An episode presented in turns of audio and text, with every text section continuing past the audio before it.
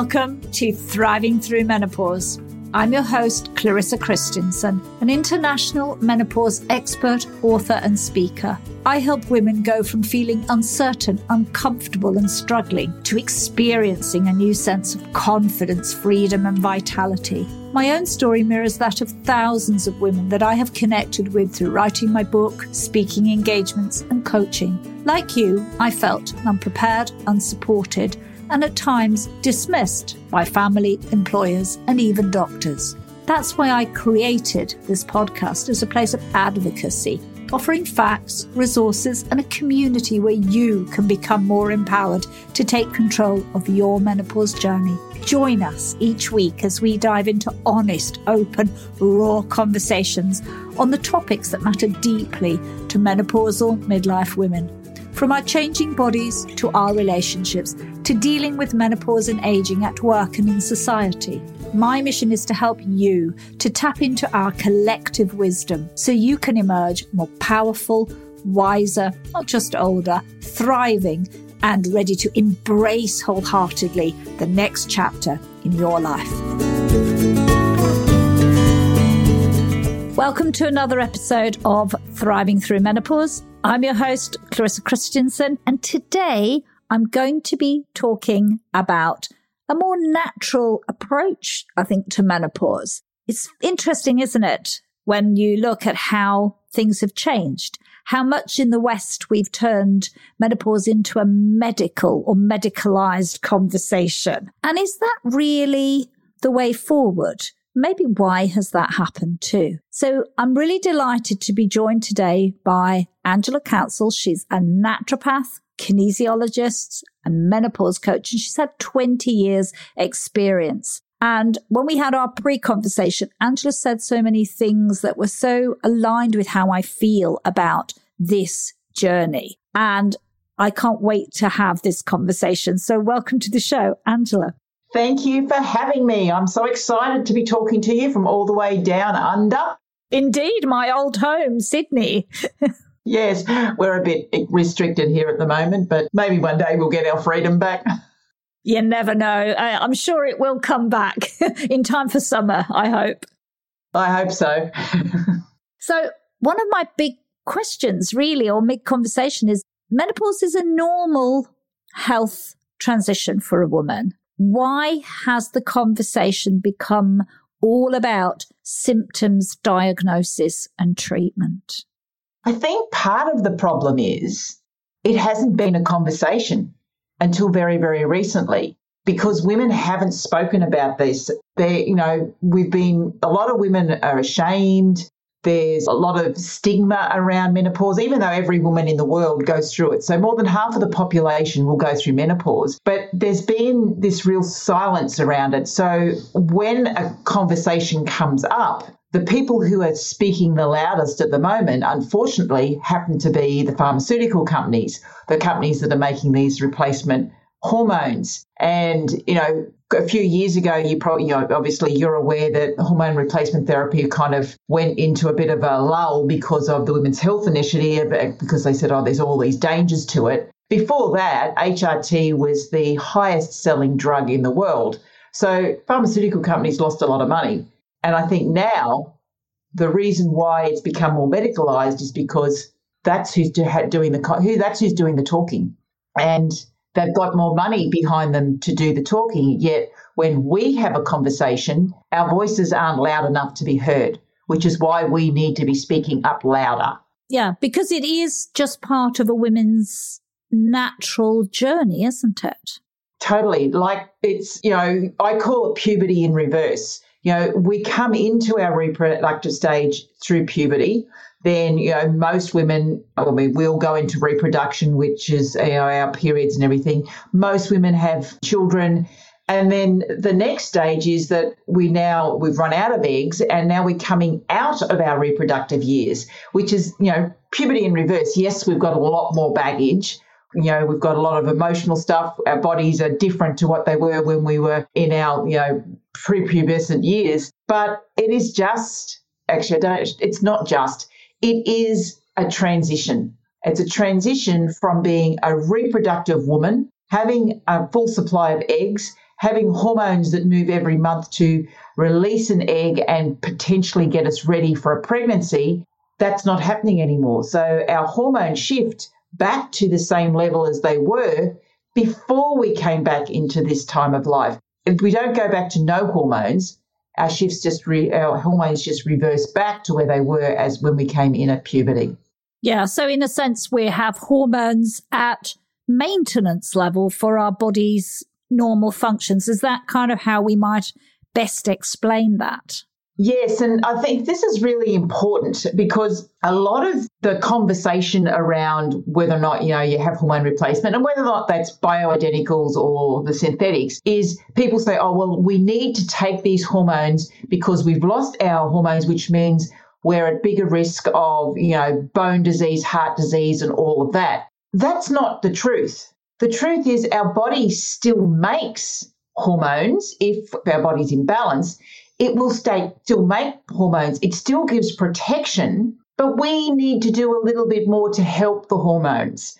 So, you know, when it comes to, say, bone health, yes, our estrogen and progesterone levels come down, which means we can have issues with our bones. But if we're eating a healthy diet, our bones remain strong. And the same with heart disease. You know, we still have enough hormone to actually keep our heart healthy. In fact, hormones and estrogen in particular can be made in any cell in the body, and this is something else that's not spoken about. Any cell in the body can actually produce estrogen, and our adrenal glands produce progesterone. So even if our ovaries are no longer producing the same amount of hormone, we can still produce it in other parts of our body, but we need to actually have a healthy body for that to happen. And the issue is that when women come into this time of life, quite often they are run down, they were burnt out, their adrenals are basically, they're kind of on the edge of collapse, and there's just not enough resources left within the body to be able to produce this extra hormone.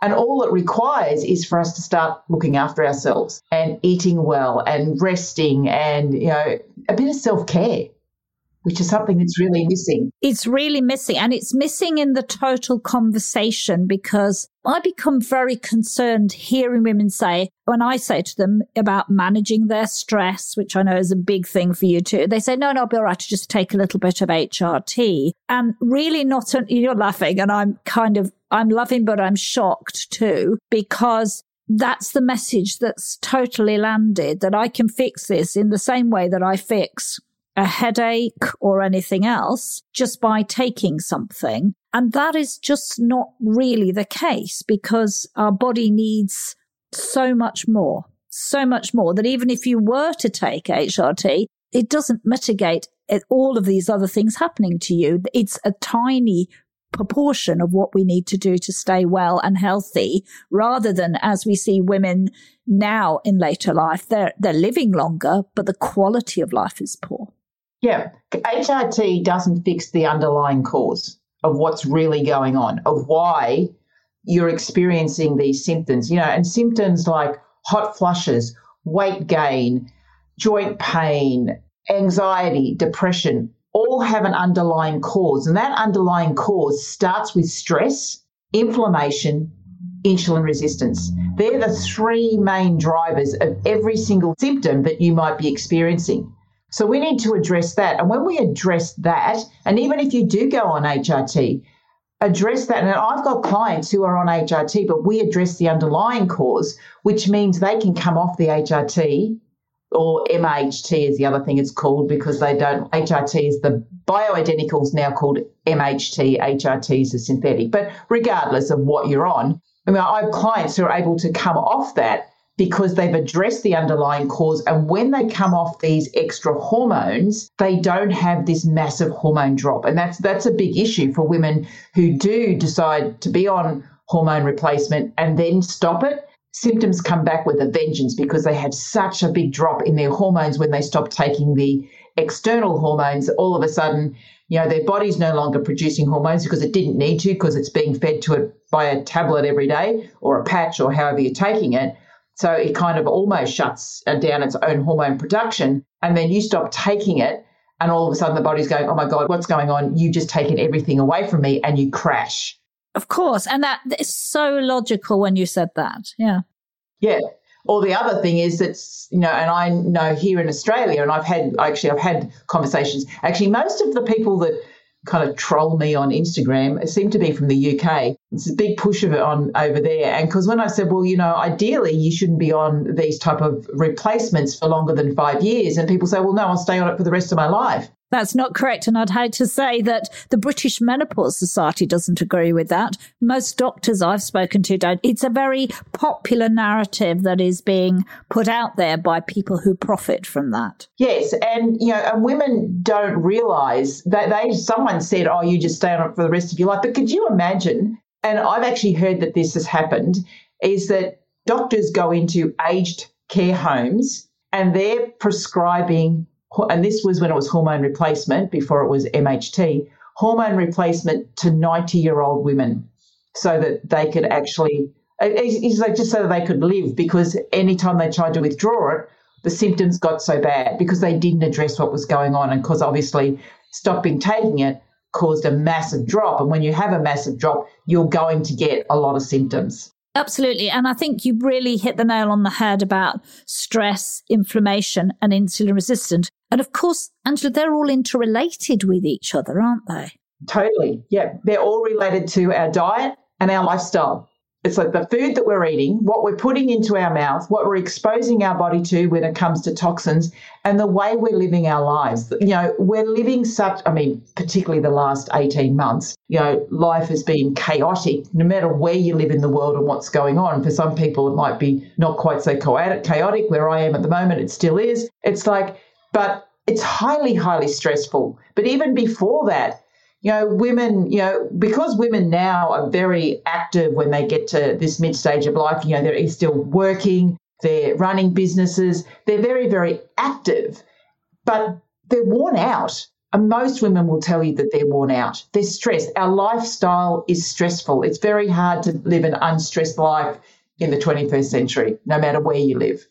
Absolutely. It doesn't, no, you're right. It doesn't matter where you live in the world. We are subjected to working long hours. There's a lot. I mean, I think social media has a huge amount of placing us on this should we should be doing this and should be doing that we just the demands of in most of it's in our heads but that stress is enormous we live in a stressful environment in terms of noise and light and toxins and we have often diets that are maybe we're trying to eat well but the amount of hidden sugar in there is a shocker yeah, and also when it comes to diet, what's healthy for one person is not necessarily healthy for another person. So we need to start looking at the individuality of people as well, rather than saying, well, everyone needs to be on XYZ diet. That doesn't work that way because we are all different. We all have different genetic makeup. And then on top of that, we have epigenetic factors as well. So our epigenetic factors are basically our diet and lifestyle decisions, every single one that we've made up until now, which forms who we are. You know, whether or not I have a specific health problem versus someone else has a different health problem. But it's like, you know, we're all different. And that's where we have to start looking at, well, what does the individual require rather than what is everybody else doing? But yes, the majority of people are eating the wrong foods. Alcohol is a big one. Now, I'm not too sure what it's like where you live, but here in Australia, and you've lived here, so you know the highest demographic of wine consumption in Australia is women over the age of 45. And that is completely and utterly scary. And it's the it's actually the underlying cause of most symptoms. That you know, hot flushes to do with the wine consumption, excess, you know, weight around the belly, wine consumption, not being able to sleep, wine consumption. It causes stress, it causes insulin resistance, it causes inflammation. Yet we're still, you know, women still think that, you know, have a hard day and we need to be having a drink at, you know, after work to cut to wind down we can't, as we get older, we're less sensitive, which means it causes bigger issue. And like, I'll be honest, I don't drink now. I haven't drunk now for three years because it was causing me too many symptoms. It was causing me unbelievable pain in my body. And I wasn't drinking much. I'd have one glass of wine on a Saturday with dinner when we went out, but that was enough to keep me in constant body pain, joint pain, aching, couldn't sleep. So I had to stop. and it made a massive difference. Yeah. And I think that is a really key point there. And I think that that plays out certainly right across the Western world, where I saw a shocking statistic that women's consumption is one to one with men in Europe, Australia, and fast coming up there in the US. And that that was a very sharp contrast, obviously, to some countries where alcohol is banned. And it's interesting how Asian women drink far less, and, and they also have a soy based diet, how much they report a lower level of these symptoms that are so prevalent, where we are consuming a lot of sugar and a low plant and a high alcohol. But alcohol, yeah, was not good for me. I drink tiny, tiny bits, but it is something that when we take it away, it makes a huge difference to the whole system because it's so inflammatory. Totally. And but unfortunately our society is built around socialization of having a drink, getting together to have a drink. And I mean, not where I live at the moment, but but even even looking at that, when because okay, we're in very strict lockdown at the moment still, but the bottle shops are still open. I can get alcohol delivered to my front door anytime I want. And it's like, but I can't get health food delivered because the health food shop's closed. So there's a, it's, it's like, it doesn't make sense. I can go and get, you know, a McDonald's I can get that delivered to my front door. But you know, if I want something healthy, it's a lot more difficult to get. Luckily, we can still go out to the local market, so I can still get to the the veggie the farmers markets to get my fruit and veggies. But it's like this imbalance in society is like where are our priorities? And when it comes to women, we're not looking after ourselves. We're not honoring our body and what our body requires. And in a lot of places, a lot of women are actually they're angry they're very angry at their body because their body's changing and it's not the same as body as it was before. And it, it's not the same and it's never going to be the same. So it's part of this like, when do you start embracing the fact that your body's changed and start to create what you want for the next half of your life rather than trying to get back what you had? Because you, you're not going to get back what you had. You can't because your body has physically changed now that your hormones have changed. There's a physical change within your body same as it physically changed when you felt pregnant. It's like there is a physical change. Yeah, and we are, you're so right. We have to accept that. That's a huge part of this, Angela, accepting. And I think that is one of the hardest things because we have role models and i think uh, you know that that show that we're supposed to look a certain way. And even though i've seen on instagram a huge rise of these silver influencers that don't look like you or i or any other woman i know you know. Have you noticed that? I've noticed that yeah. I mean come, come on i mean and they spend their whole life training and exercising. They have personal nutritionists. They go and have their hair professionally created as a beautiful gray etc etc etc And that has in some way not helped, I believe, and I love your view on that, for women to transition to a more natural body shape and look as we go into the latter half of life and embrace it and think, well, I'm beautiful, but I'm different. I totally agree with you. Our body does change. It becomes softer. Now, it doesn't mean that, you know, yes, a lot of women will put on weight, but you can lose the majority of that weight if you start to change your diet and you know your lifestyle because you drop the stress down and the, the weight will will release.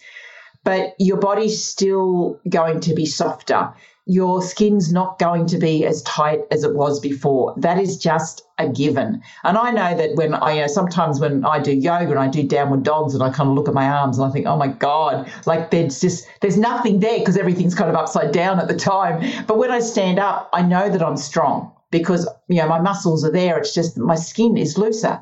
And there's nothing I can do to change that. That is just part, that's part of the aging process. You know, put menopause aside, it is part of the aging process, is that our skin does get looser, it gets softer. We get softer, you know, around the belly. You can lose weight, but the belly's always going to be softer.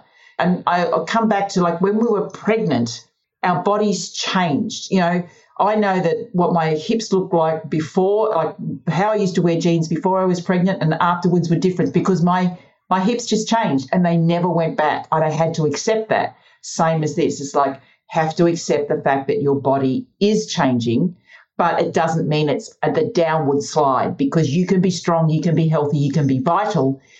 You do it in a, it's like it's a new paradigm of what your body is going to be like that I think is such an important message for, for women to hear. And it mirrors what I heard from BK Iyengar's daughter, Geeta Iyengar. And she was saying, well, why are Western women obsessed with sort of tightening up their cores? And she says, you know, part of it is that we do spread out, but that's kind of part of being a woman and you spread a little bit and there's more movement and flow there was her view on that very much that this is how a woman's body is as we get. And we see that more with women, say, who are from a Middle Eastern background or Indian background. They kind of allow that to happen, you know, and there's not this obsession with absolutely flat abs, which isn't really where we are. And it's very hard to achieve that. I can't get there. And I lift weights and I do yoga. So I do it and I try and, uh, no, it's never going to be the same. I just have to accept that I'm here. You know, yeah, I do yoga. I've got a really strong core because I work at it, but it's I still don't have flat abs. I mean, I've lost weight because I have lost about 20 kilos. But my focus when I started doing all this was not about losing weight. It was one, to get rid of the pain, and two, to make sure that I was healthy for the next half of my life. So that meant I had to make a few changes. And by doing that and actually setting my health up for the second half of my life, I was able to release the excess fat, fat that I was holding because I did put on weight, I, you know, and I was really ashamed of that because it was, you know, it was more weight than I'd ever held, and I was really ashamed of it. And here I'm going, I'm a naturopath. I'm talking about being healthy. I don't look healthy. I used to wear big baggy clothes. Then I, when I was trying the diet, I, used, I tried keto. I used to always do keto. If I wanted to do keto, I could drop kilos. Didn't work. No longer worked. So I had to find out what worked for me. And when I found out what worked for me, I just had to make a couple of tweaks. And then my body was able to relax and go, okay, just let this go. And now I my biggest love that I love to do is going walking in the bush and doing multi-day hikes. And that's all I wanted to be able to do was to be strong enough to do that. I am now strong enough to do that and my body is able to be flexible and move and you know I don't get worn out. I don't get sore. I just love to just go off. And that was my aim. Yes, I dropped weight, but it was because I was focusing on what I truly wanted to do, and that was to get out and walk. And that is such a difference from losing weight to fitting into somebody else's image of what is good or bad in their own in their heads and what's projected that if we feel good about it and i think that's one of your key points, isn't it? How we can feel good about our menopause and experience something different when we have a different set of goals or values around it. Totally. And I see menopause as when we step into our wisdom years. These are our wise years. We are so privileged in our current, where we're living now, how we're living right now, in that we as women coming into you know, our mid stage of life, into our 50s and that, we have got so much potential. You know, we've still got 40 odd years to live. It's not the end, it's the beginning. And for most women, by this stage, you know, if they've had children, their children are now more independent. Now they've got a choice of how they want to live their life. They before the first half was for everybody else. I did what everyone else wanted, you know, I raised children, I did all that, whatever. Now it's my time. This is what I want. And this is where, you know, a lot of women kind of get a little bit of the, you know, if you type of attitude, I'm going to do it my way. And that's when we start listening to what we want. And for me, I want women to actually start listening to what their bodies are telling them.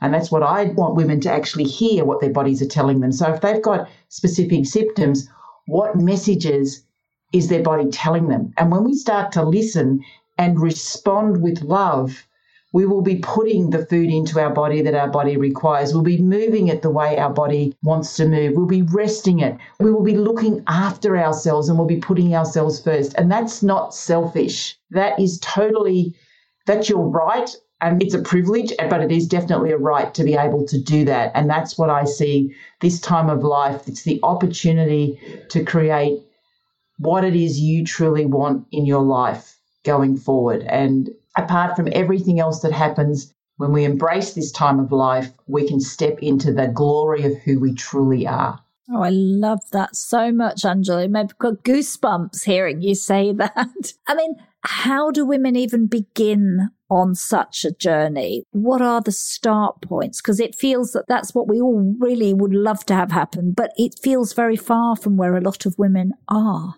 How do they start that process? I think it's uh, the first step is really just to you know, because most women are not connected to their, their bodies. I mean, learning more about your hormones, you can do that, but it's actually just starting to treat your body well. We all know what a healthy diet looks like. You know, there's enough information out there on the interwebs that, you know, it's not too hard to work out that, you know, eating more vegetables and not eating junk food is actually a good choice for us.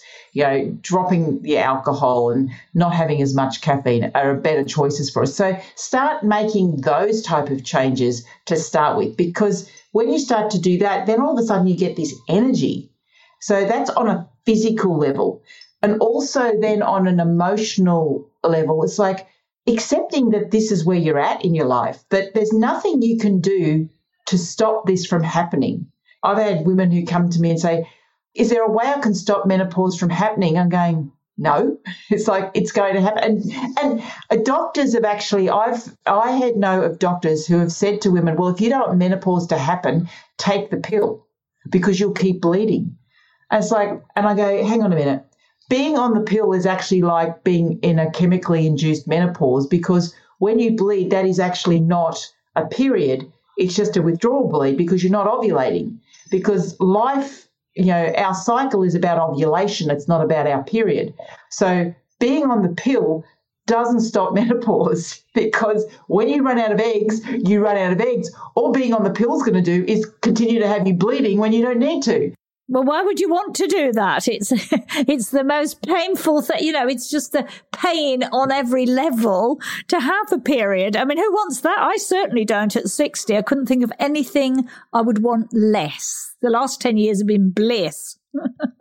HRT, some HRT for some women will keep them bleeding, and that's that that can be a side effect of HRT as well. Is that they don't stop bleeding, so they continue to bleed for the rest of their lives. I'm with you. It's like I'm actually quite happy not to have a period. And it's just like, we used to even go for the cost. It's like, and the inconvenience. I'm quite happy not to have a period. So I don't know why people would want to have a period. Why would you not want to be in menopause? It's like, no more periods, no more chances of falling pregnant. I, I don't want to fall pregnant. I mean, I, I accidentally fell pregnant at 43. It's like, so, you know, I certainly don't want to have another one. Not at this age. I'm just getting through the 16 year old I'm almost there. It's like, no more. Yeah. And I, and I just think that that's sort of an upside down world, as if somehow any woman wants to continue to have any of those things. And we certainly don't have the same energy. I mean, my son, I was 37 and I couldn't imagine how hard it would have been to have been even older and had another one. And you're kind of, you're a over it, to be honest. You just, you're thinking, now they're growing up and I want my life. And so that's not really coming from where women are at. That's coming from, well, I can do this for you medically, which is where we started our conversation. So that's how we can fix you. But it isn't. It's not doing anything long term for any woman. No. And society basically reveres young people.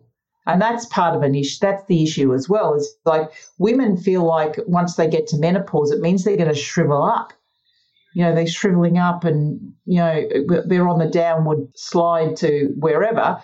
It's, it can't, it's not further, it's so much, far, so far from the truth, it's not funny. Because if we look out there, there are women who are making a massive difference in our world. And when you look at the leaders, the, the women that are really changing the way people think, the majority of them are over the age of 50 because that's where our wisdom comes in. A lot of them are political leaders, and regardless of what you think of their politics, but they have an inner strength. And this is women have an inner strength as they get older.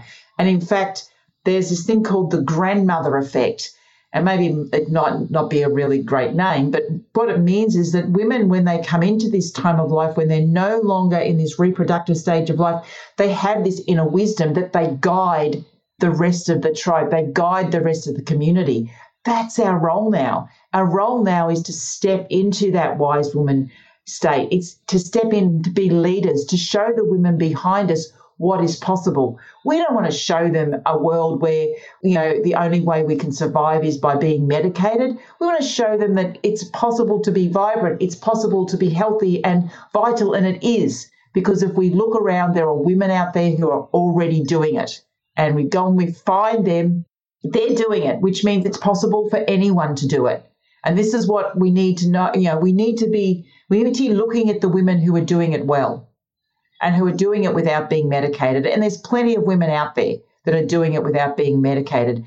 See them as the role models. What are they doing differently? Guaranteed, they will be eating a high plant based diet. Now, doesn't mean you have to be vegetarian, but we do need more plants. They've got phytoestrogens in them, which help to balance up our hormones. They won't be drinking all of the time. You know, they'll have occasional drink, that's it. They will be practicing self care. They will be moving. That's what women who are thriving this time of life are doing. Go out and find them because they're there. There's plenty of them there. I know because I work with them. I teach women to do this. And when they finish doing my program, they go, Oh my God, I can't believe how much better I feel. I have confidence. They are doing things that they never thought were possible, you know, on a physical and emotional level. I see it every single day when I work with my clients. So I know it's possible. Yeah. And you've got that 20 years of experience that is, that backs that up, that just shows that if we keep doing it and we look for them. I see them in my community here. I mean, I'm very lucky where I live. I think Scandinavian women are very strong and physically strong. And there's a lot of emphasis on being like that. You know, I think it's something to do with the Viking. If you fall over, you've got to get up and keep going.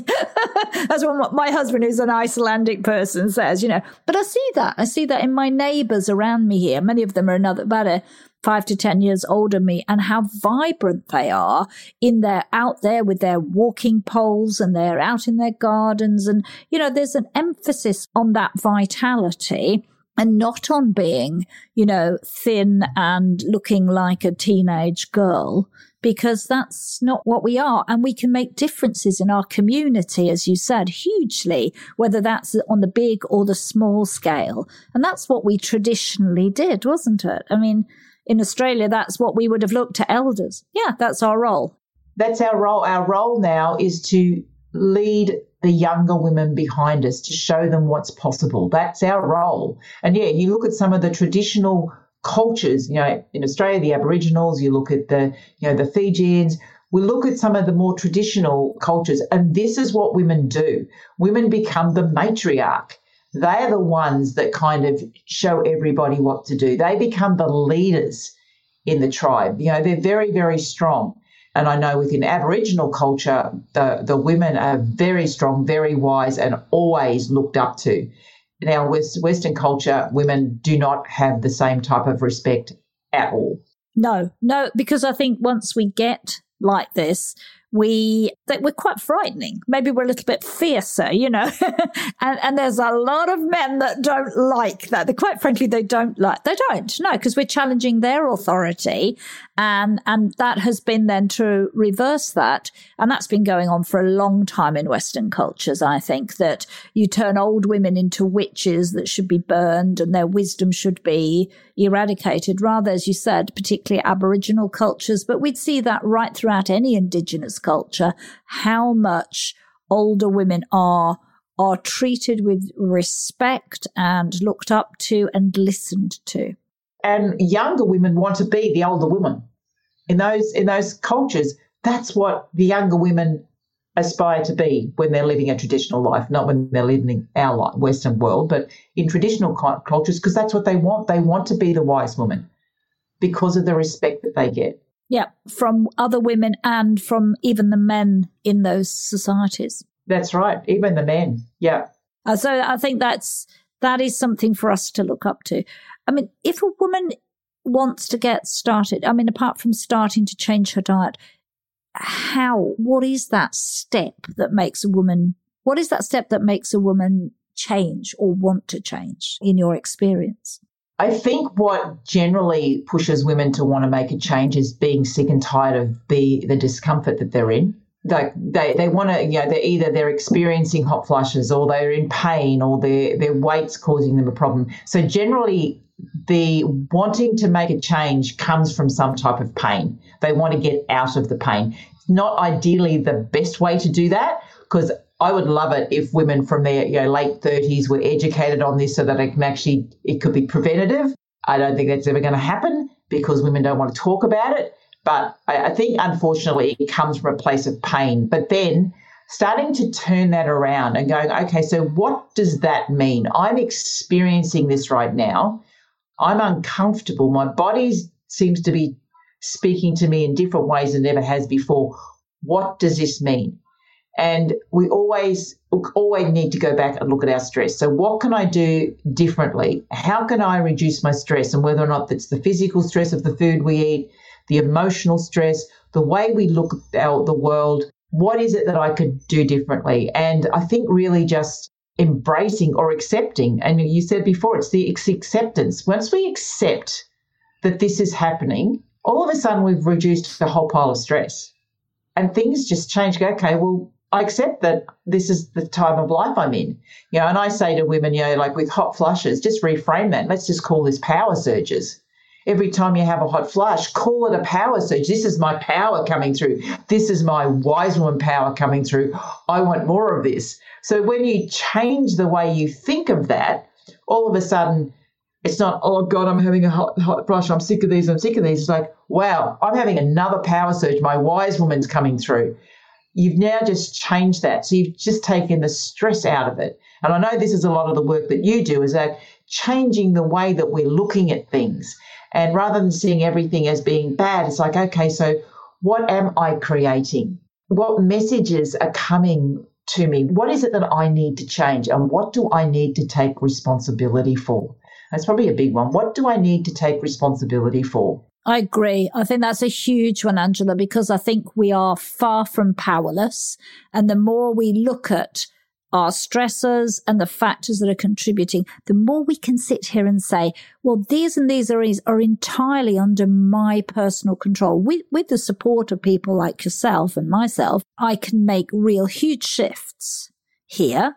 And then some things I just can't change that, you know, it's like, you can't change some aspects of your life, some things that are going on right now. Right now, you may not, you might be able to do that next week, next month, next year, but right now, this is where I am.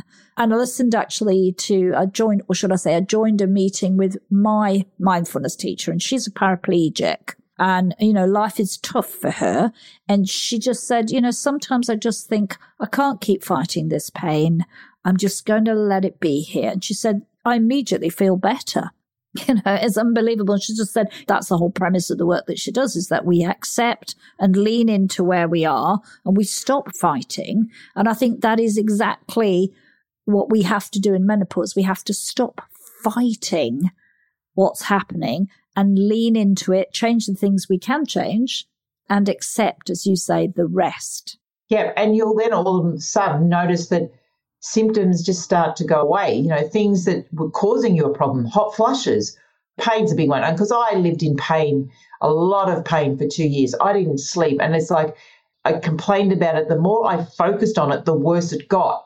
And I had to get to a stage whereby I went, well, okay, so where am I playing a role in this? And it was the small amount of alcohol that I was drinking. I was playing a role in that. And I knew that. I knew that when I drank that alcohol that I was going to be in pain but I kept doing it. But then once I accepted that I was playing a role, then I went, okay, well, fine. What can I do about that? Well, I could stop drinking that glass of wine every Saturday night and let's see what happens. Pain disappeared because I accepted that it was that I was actually, you know, there are other things going on. I have osteoarthritis in, in, in one of my hips, but you know, that's for many years of doing ballet and things like that. But but I was playing a role in that. And we all play a role somewhere. And this is where we have to, if we accept responsibility, if we accept responsibility of what is going on, then we find that things will change. And, and it's hard to explain why it changed. It does change because we're no longer focused on it. And yet it's just something you have to try. Yeah, I agree. And I think it, you know, I mean, Carl Jung says it, but we knew it before then that what you resist persists. So we keep on, we become very focused and we see our pain as if it was on a 0 to 10 scale, it's 10 all the time. But the reality is that when we can accept and not focus on it all the time, it's amazing that it doesn't. And we see that everything in life is much more fluid, even if it feels very difficult. Women talk about hot flushes as if they were 24 hours of the day or top it. And of course, that's never the really the reality. If we looked, even if they have bad patches, there's always more movement and more flow and times that they're not like that. And if we can capture those moments, it's amazing how we can shift our perspective. And a lot of that is shifting our perspective and then taking away the things that exacerbate it. Yeah, and one of the one of the things I suggest to women is they keep hot flush diaries. Actually start to notice when do you get a hot flush? What are you doing? What did you eat? How are you thinking? What's going on? I know for me that, I mean, I rarely get hot flushes these days, but if I've been doing a lot of walking, so a lot of physical activity, walking 15 kilometres or, or more in a day, I'll get hot flushes at night time. Now, they, I enjoy doing that, but it's a stress on my body. So my body will respond on that. You know, I'm, they're not that bad. I mean, I get a few hot flushes. It's not that big a deal.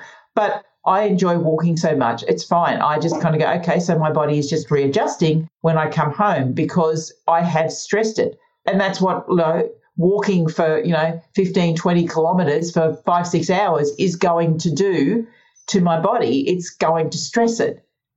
And that's okay.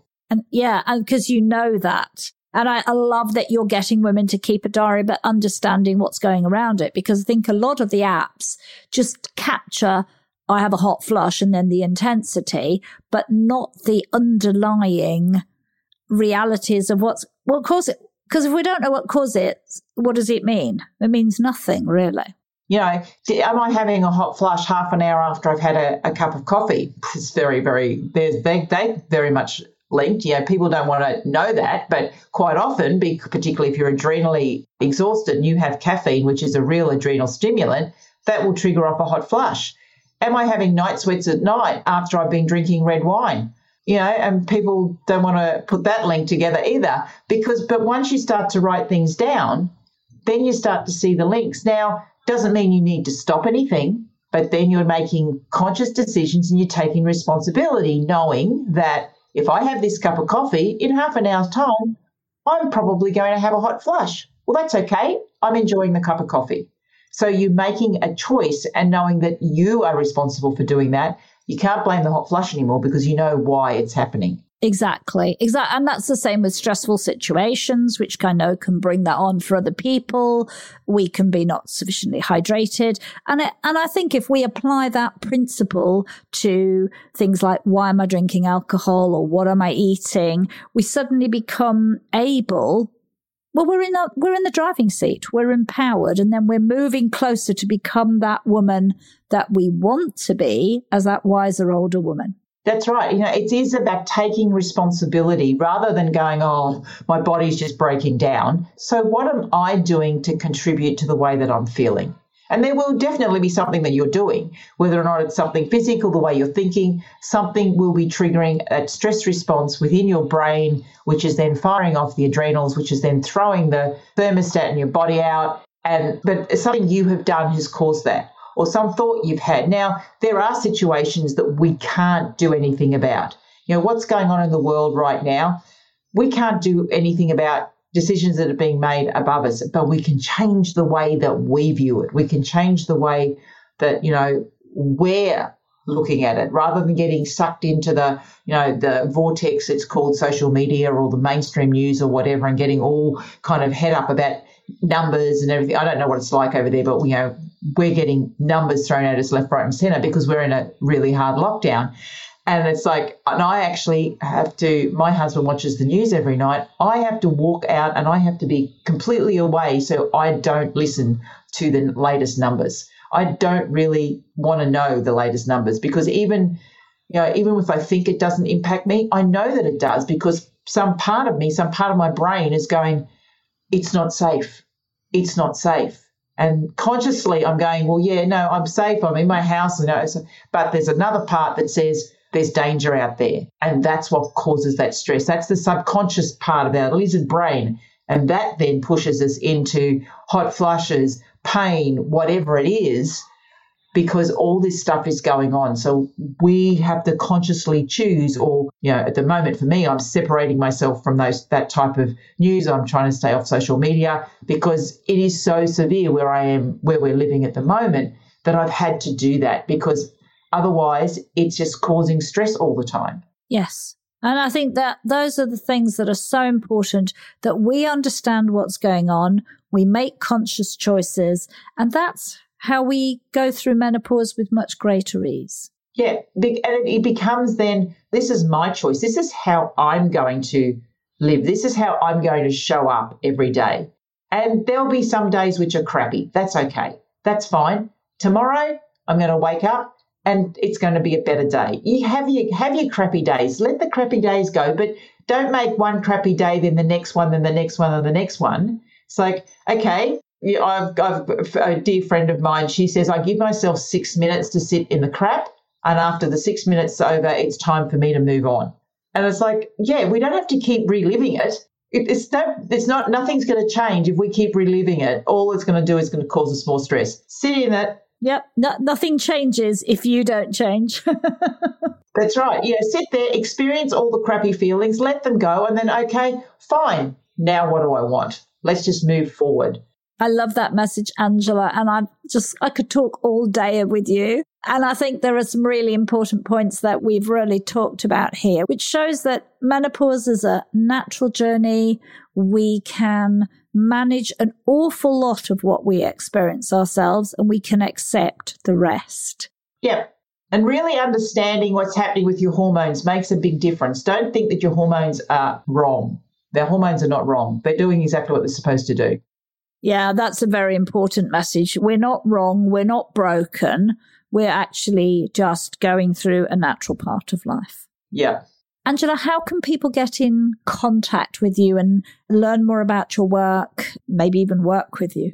Okay, so the best place is through my website, which is Angela Counsel, which is C O U N S E L dot com. That's the best place. Over there, you'll be able to get an ebook. I've got a free ebook and you'll find out all the work that I do as well. So that's all on the website, or I'm on social media, same Instagram, Facebook, LinkedIn, everything under the name Angela Counsel. So you can always find me, my name everywhere. That is fantastic. I'm out there. You're out there and we will be following you as you post on social every day. And we'll, I'll put those links in the show notes so people can go to your website, connect, download the free ebook. That has been wonderful. It's been a great conversation, Angela. And thank you again for coming on Thriving Through Menopause. Thank you for having me. It's been fun. I love having these types of conversations. And the more we speak about this, the better. We need to be sharing this message out far and wide that menopause is the time when you can totally thrive. This is your opportunity to really create what it is you want in your life. And I love what you're doing. I love the name of your podcast as well. Oh, thank you. Thank you so much. I'm 100% with you on that message. Thank you. Thank you for listening. If you have loved or liked this episode, then I would be deeply grateful if you would head over to iTunes and give it a five star rating. My mission is to reach as many women as possible, menopausal midlife women who may be feeling alone and asking questions why do I feel this way? Thriving through menopause is all about a community and our collective wisdom. You matter to me. Your feedback, opinions, and stories matter to me. And I would love to hear from you.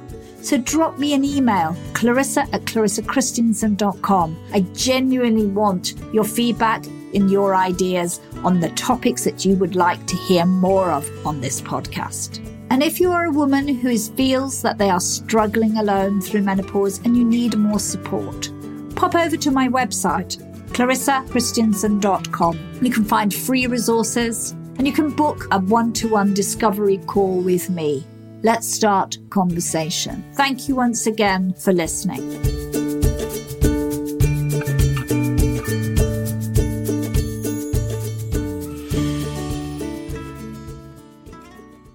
The United States Border Patrol has exciting and rewarding career opportunities with the nation's largest law enforcement organization. Border Patrol agents enjoy great pay, outstanding federal benefits, and up to $20,000 in recruitment incentives for newly appointed agents. If you are looking for a way to serve something greater than yourself, consider the United States Border Patrol. Learn more online at cbp.gov/careers/usbp. That's cbp.gov/careers/usbp.